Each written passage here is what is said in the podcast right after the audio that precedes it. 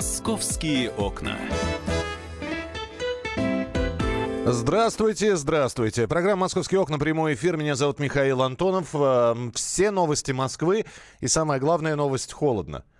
Но действительно холодно. первое июня, все, календарное лето наступило. Где долгожданное тепло? Где эти купающиеся и плескающиеся в речках, озерах и в прудиках люди?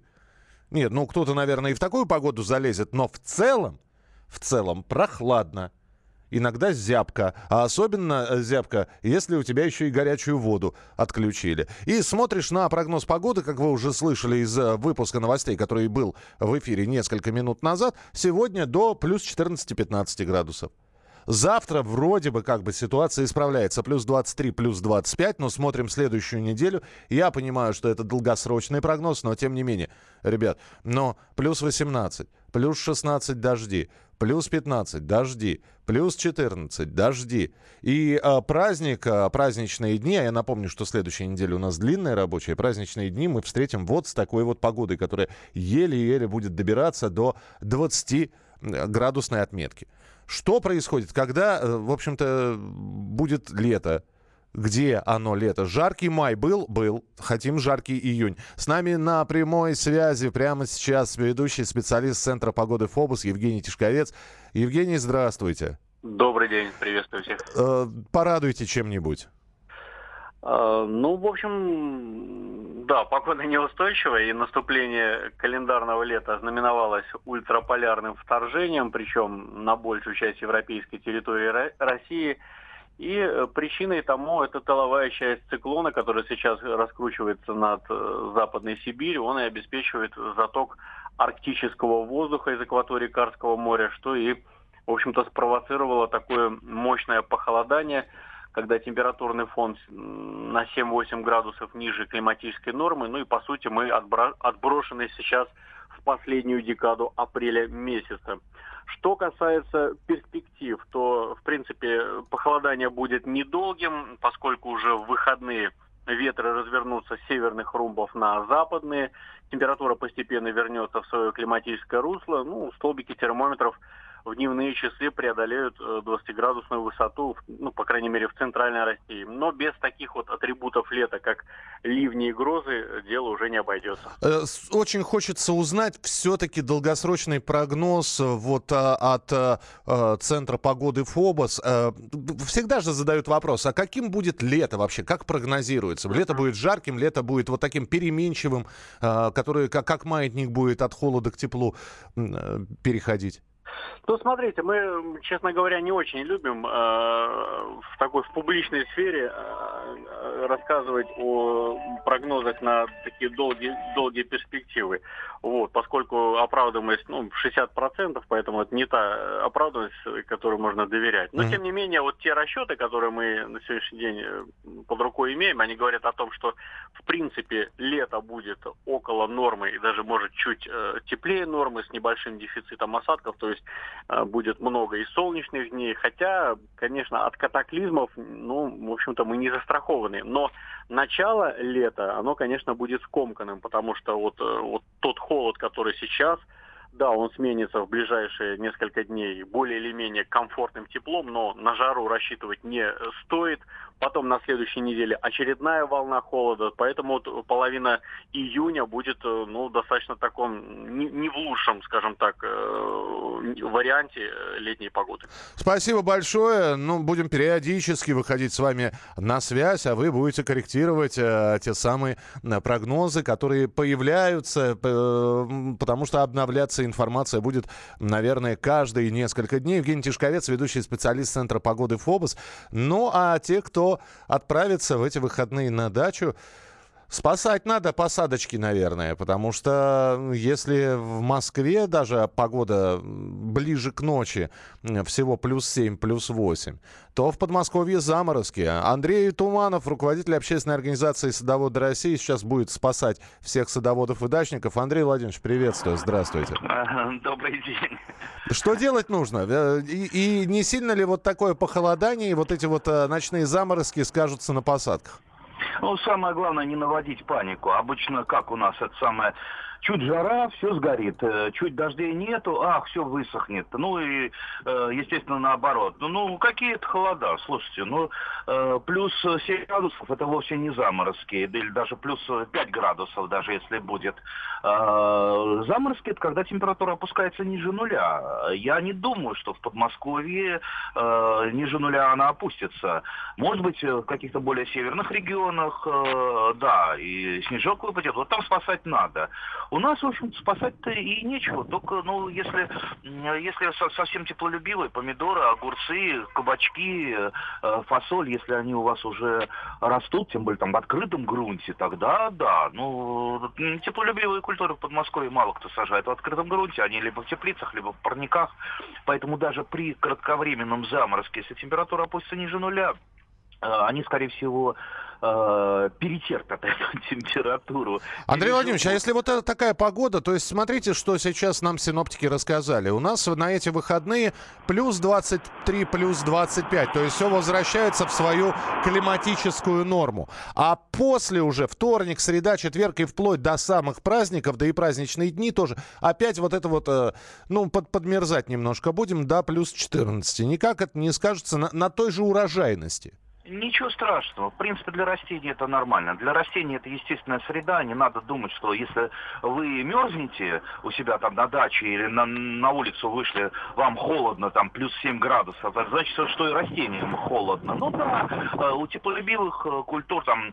Э- Хуже становится рост, но большинство культур э, холодостойких, они нормально растут. Тот же горох, он прет, он уже цветет, там салаты.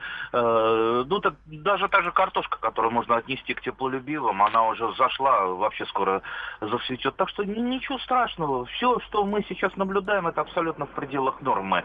Э, то есть так бывает каждую весну, и ничего тут... такого, от чего надо поднимать панику, нет.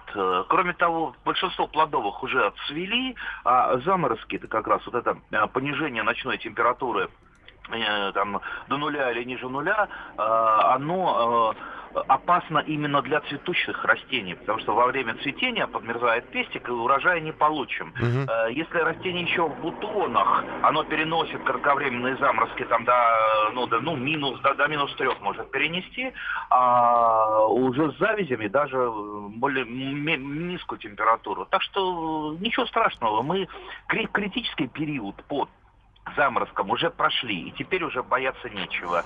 Ну, а если вдруг, там, не дай бог, действительно придет настоящий заморозок, ну, тут уже не зевайте, тут уже не спите, э, ловите вот эту тихую безветренную погоду по, по, по вечерам, э, э, когда так вот сухо, э, безветренно, и звезды так вот мерцают. Mm-hmm. Э, вот это, вот это первый признак приближающегося заморозка. Вот тут не спать, потому что заморозок приходит обычно где-то после трех утра, три утра, там, четыре, пять, вот он когда может навредить. Ну, тут уже обрызгивайте сад водой, очень, то самое такое простое средство, вот пока он влажный, ему, ну, вот на небольшой период, там, несколько часов заморозки не так страшны.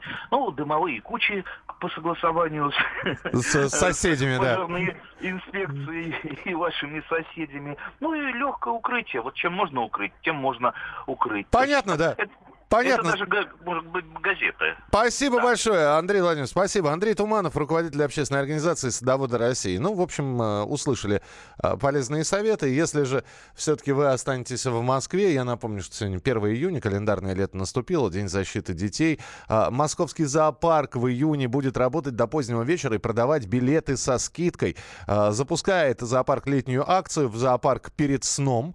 И работа в этом месяце зоопарка будет продлена до десяти часов вечера. А с девятнадцати ноль-ноль билеты в зоопарк можно приобрести со скидкой в двести рублей. Мы продолжим программу «Московские окна» через несколько минут. Присылайте свои сообщения. восемь девять шесть семь двести ровно девяносто семь ноль два. восемь девять шесть семь двести ровно девяносто семь ноль два. Встречаемся через несколько минут и будем обсуждать еще множество московских тем. Оставайтесь с нами. «Московские окна».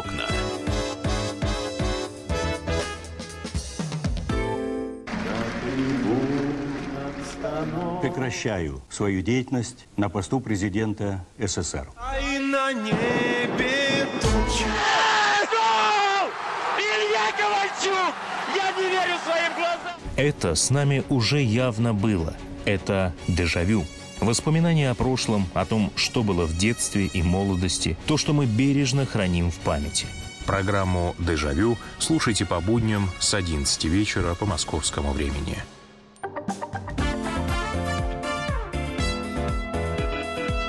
«Московские окна». Карандаш. A pencil. Yes. Стол. A table. Yes. Девушка. Чувиха. Как девушка будет по-английски. Павел Клоков появился в студии. Друзья, программа «Московские окна». Ой-ой-ой. Программа «Московские окна» продолжается. Не зря мы начали с уроков английского. Как, вот девушка... как, как ты думаешь, догадаются наши слушатели, почему мы поставили этот отрывок? Ну, потому что приедут иностранцы так. к нам на чемпионат мира. И нам с ними надо будет... А, подойдет к тебе а, иностранец и скажет: а, could you help me, please? И ты такой... Чувиха. Ну, в общем, о таксистах пойдет речь, о да. наших столичных. Друзья, у меня в руках разговорник водителя такси. Я вот просто открываю, значит, фраза по-русски, фраза по-английски и, и трансля... Как это? Тран... Звучание, в общем, по-русски, если да. сказать. Звучание по-русски. What attractions do you recommend to visit? Какие достопримечательности вы посоветуете посетить? Зачем это таксисту а, спрашивать? Это, видимо, на случай того, если, да, таксиста спросят э, болельщики. Do you have any change? У вас есть сдача. А, так. А там нет фразы, а вы мне не дадите на чай? А, сейчас, подожди. Нет, в автомобиле есть детское кресло, инвалидное кресло. Я сейчас смотрю просто. Ну, в общем, туда, там размещены да. все основные фразочки, которые могут пригодиться таксисту. I look it up in my dictionary. Я посмотрю это в моем словаре. Еще, если вдруг вы едет иностранец, что-то спрашивает, таксист не понимает, он говорит: let's use the translated in the tablet. Дескать, давайте посмотрим перевод в моем планшете. Слушай, прекрасно, прекрасно. Слушай, я тебе подарю этот словарик. Вот, спасибо. Пригодится. Угу. Вот, все, я, я забираю себе. Мало ли, может, ты будешь подрабатывать. Да. Я... Ну что ты, что ты? Не знаю. Да, у меня-то базовый немецкий. Я... Так всем ну, водителям раздали. Или подожди, у нас же все, всегда а. говорят, подожди, Паш, вот да. э, перед тем, как мы начнем об этом рассказывать, у нас говорят как? Что, да, есть э, фирмы, э, которые занимаются э, услугами оказания, в общем-то, э, перевозок пассажиров, э, так, такси. Раньше их таксомоторные парки, теперь, теперь это частные компании. Есть таксисты, индивидуалы, которые зарегистрировали себя как таксисты, подключились к агрегаторам типа Яндекса, Uber, Gett и прочего-прочего, mm-hmm. да. Но мне вот интересно, вот это вот кто может получить и где это? Это, это, это раздается как-то. Это, за этим нужно встать в очередь.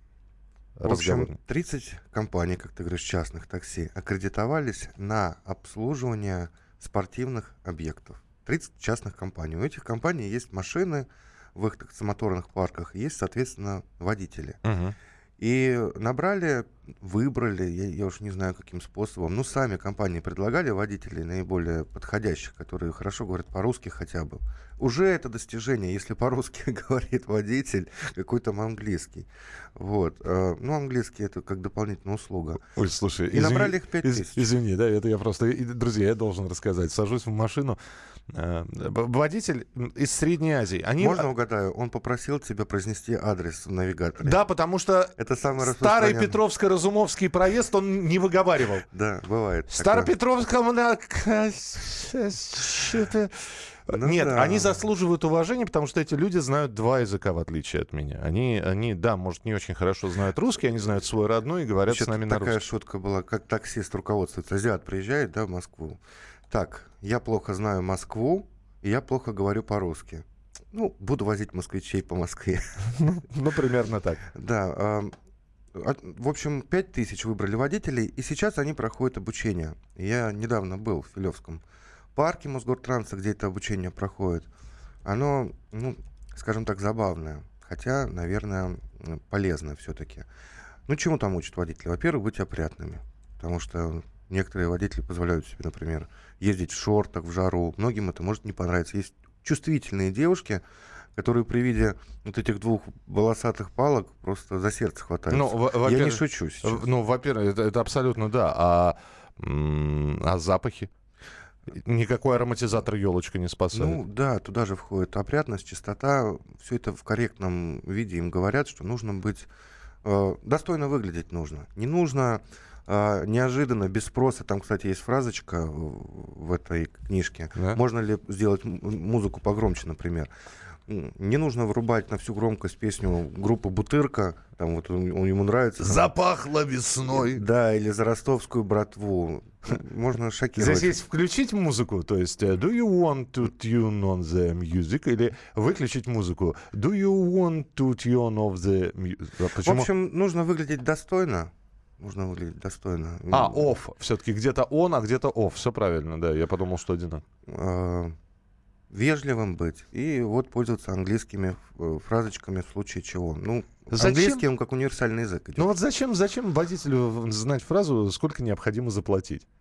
How much do I have to lay? Ну так я как клиент спрошу его. А я, а я буду, а я, а я буду искать. А, а ты будешь искать, и да, найдешь и поймешь, и покажешь ему пять тысяч долларов. Шучу.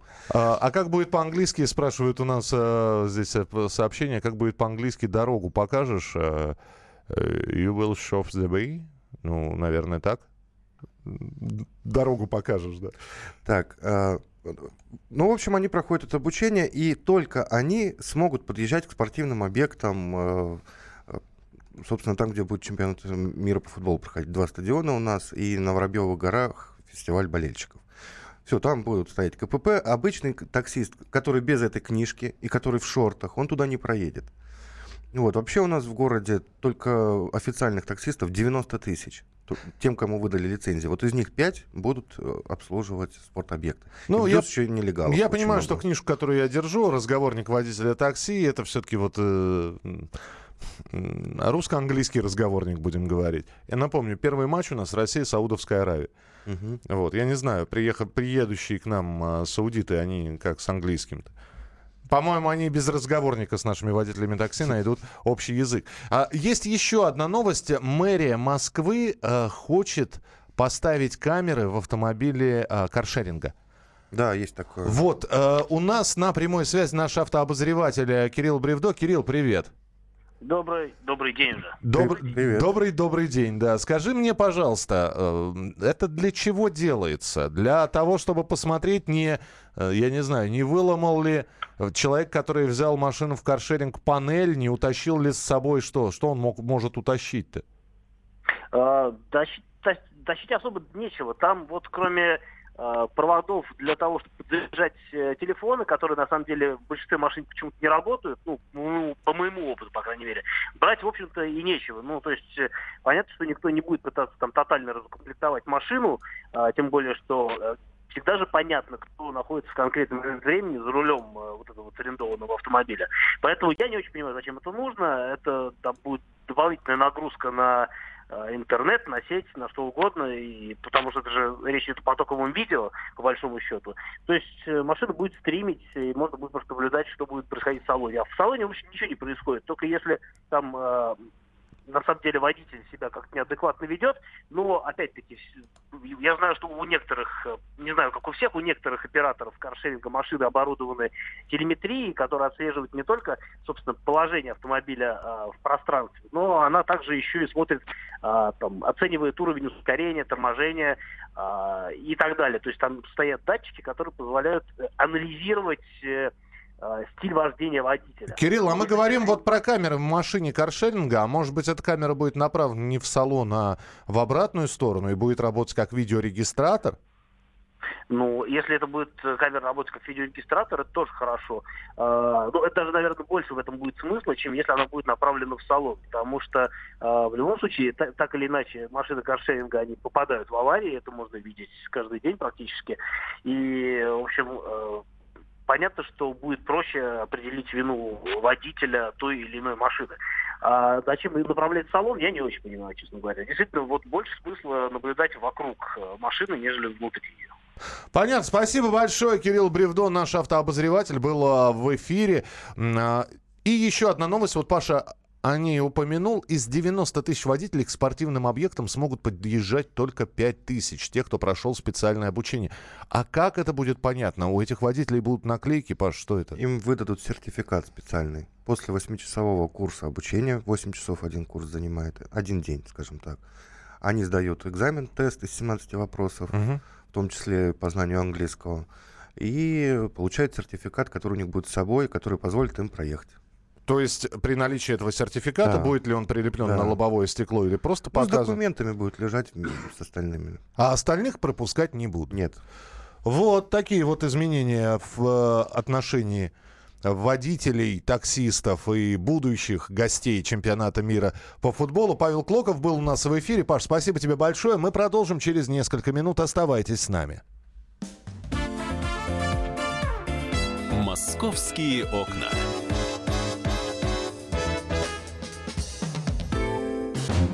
Смертельно больной уралец ограбил ломбард, чтобы поехать в романтическое путешествие.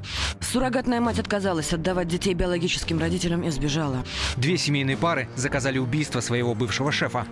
Учитель сорок минут орала на семиклассницу за опрокинутый цветок. Итальянка собирается замуж за осужденного пожизненно русского убийцу. Никакой политики, никакой экономики. У нас особый случай. Только человеческие истории, которые никого не оставят равнодушными. В студии Екатерина Белых и Антон Арасланов. Слушайте по будням с двенадцати часов. По московскому времени.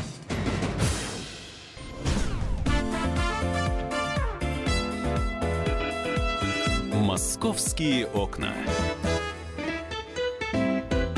Друзья, мы продолжаем программу «Московские окна». И меня зовут Михаил Антонов, и мы работаем а, в прямом эфире. Мы рассказываем о событиях, которые будут. Естественно, не забываем, что главное московское событие, да, главное российское событие будет уже через полторы недели. Это открытие чемпионата мира по футболу. Первая игра четырнадцатого числа. А, в, а, матч открытия Саудовская Аравия, Россия. Встречаемся, встречаем гостей в городах проведения чемпионата мира. Об этом мы обязательно будем говорить. Можно зайти на сайт «Комсомольской правды» и прочитать огромное количество новостей, которые есть, касающихся Москвы. Например, казалось бы, новость вчерашняя, потому что вчера был День блондинок. Но вот тридцать первого мая в Москве прошел парад блондинок. И м, об этом, во-первых, можно пр- прочитать, об этом можно посмотреть. И, э, вы знаете, оказывается, вот такие вот штуки, как парады блондинок, действительно проходят регулярно во многих странах мира. Праздник этот неофициальный, и тем не менее. Тем не менее, отмечается, вот и отмечается в нашей стране. И, э, насколько я понимаю, э, на этом в параде блондинок был наш э, фотокорреспондент Виктор Гусейнов. Он с нами на прямой связи. Виктор. Да, добрый день. Витя, насмотрелся ты на, на блондинок? Ой, это боль моя просто. Это да, боль, конечно, я понимаю. Была блондинка такая голубоглазая, милая. Да. Э, а тут выяснилось, что какой-то день блондинок. Но э, посмотрел, да, у нас, э, наверное, не выйдет ничего в газете по этому поводу. Ну, э, знаешь, девушки-то красивые вроде были, там, детишки там и так далее. Но так все похабно все это организуют, все эти дни блондинок, просто как-то какой-то ужас, конечно. Что там такое? Что тебе не понравилось? Ну что? Ну, во-первых, пришло человек... Хватит пятнадцать, придираться. В общем, я понимаю, что ты любишь рыженьких. Рыженьких все любят, но, как известно, это проблематично. Так, что тебе не понравилось в организации?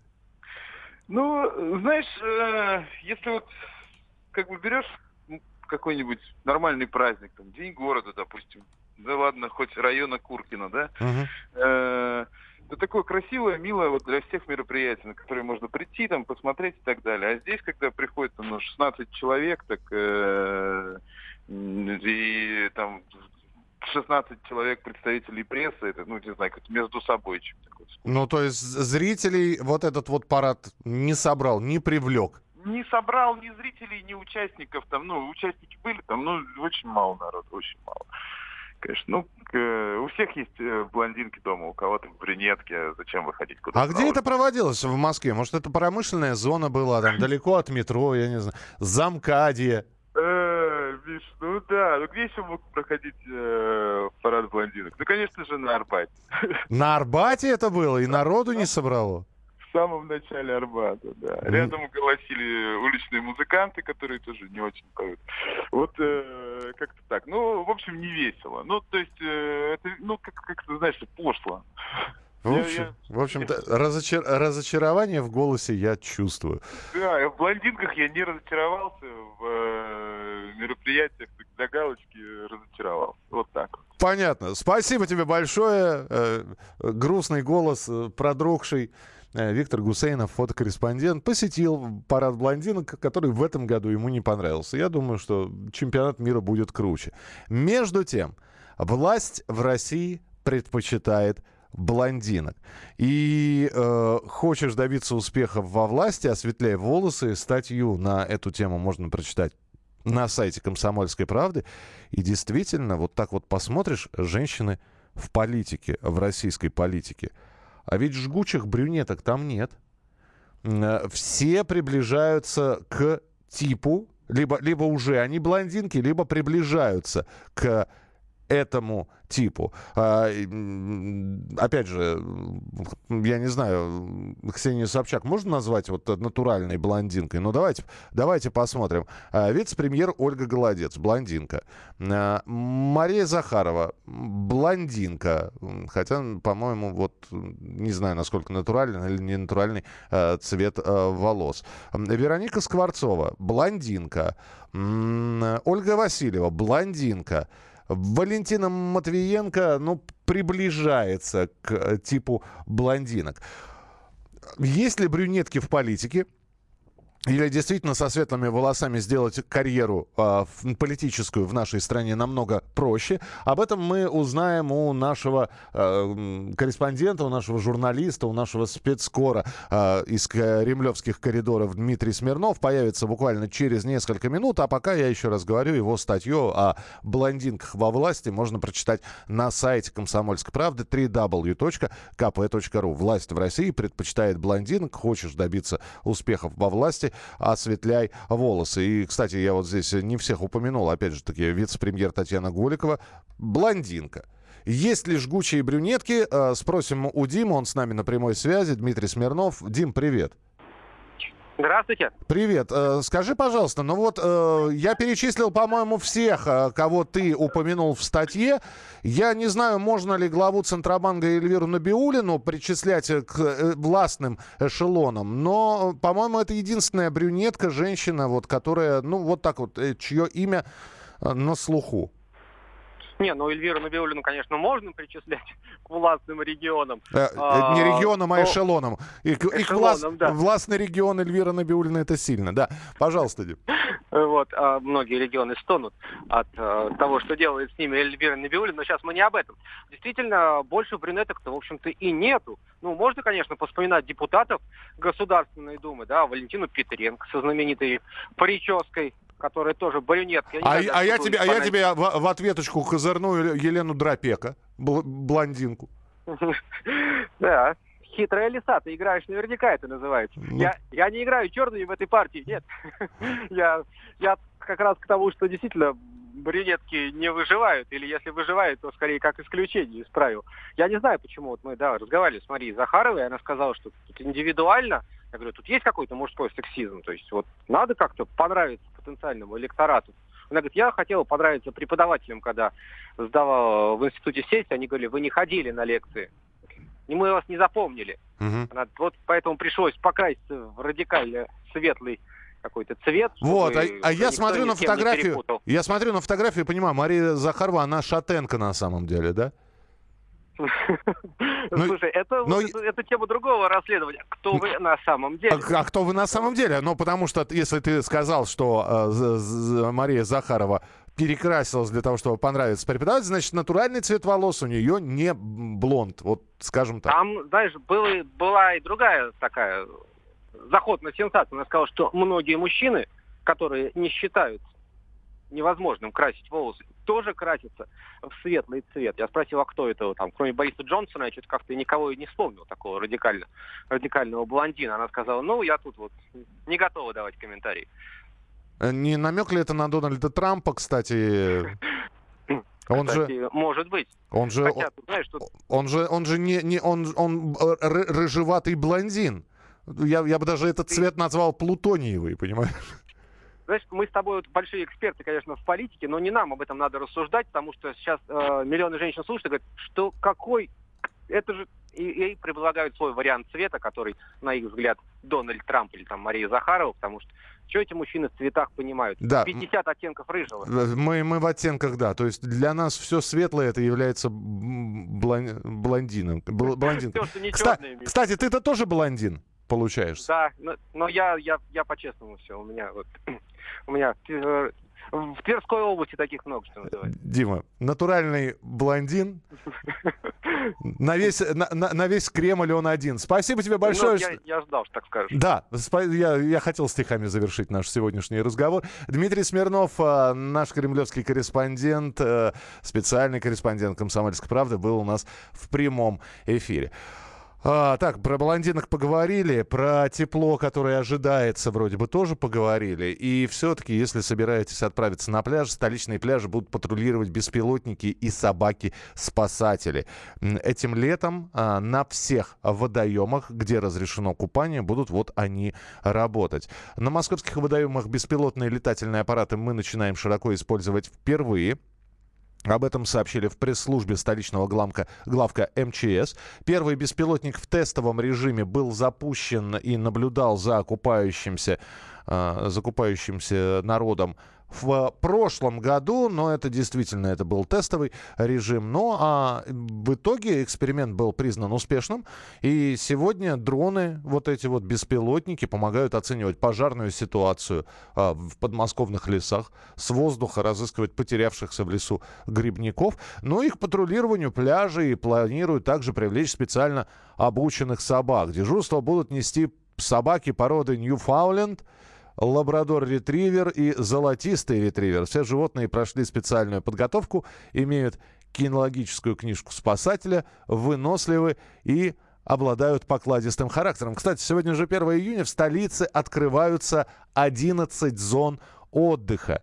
С погодой повезло, и тем не менее вроде как одиннадцать зон отдыха готовы для того, чтобы принять тех людей, которые хотят прийти, посидеть, даже не искупаться, а просто позагорать. Значит, купаться можно будет в Большом Садовом пруду. Пляж Левобережный. Озеро Белое, это Восточный административный округ. В Тропарево, в Мещерском, Мещерское озеро, это Западный административный округ. Серебряный Бор-два, Серебряный Бор-три, это традиционные места для купания. Строгинская пойма, Большой городской пруд в Зеленограде, который на Центральном проспекте располагается. Озеро Черное тоже в Зеленограде, и тоже в Зеленограде Школьное озеро.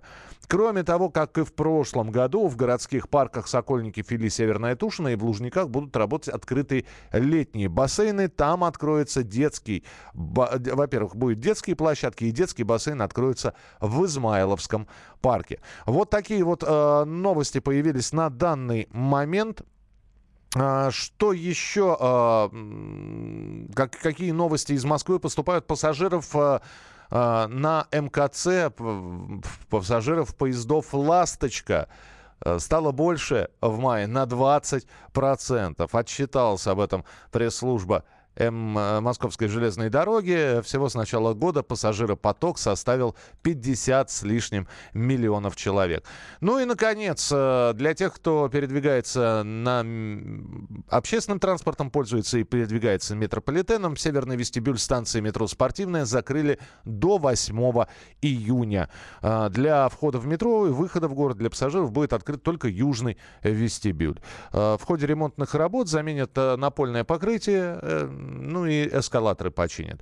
Все, мы продолжим уже в начале следующего часа. Будут еще московские темы. Далеко не уходите. После небольшого перерыва мы вернемся в студию. Присылайте свои сообщения восемь девять шесть семь двести ровно девяносто семь ноль два. восемь девять шесть семь двести ровно девяносто семь ноль два. Оставайтесь с нами. Московские окна.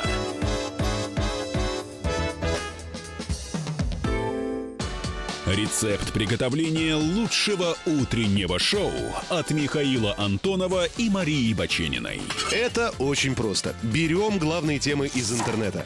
Добавляем щепотку экспертов. Затем обжариваем главную тему, желательно с двух сторон. Периодически приправляем все это мнениями слушателей. Иронию и сарказм добавляем по вкусу. Наслаждайтесь. Утреннее информационное шоу «Главное вовремя» с Михаилом Антоновым и Марией Бачениной. Слушайте по будням с семи часов утра по московскому времени.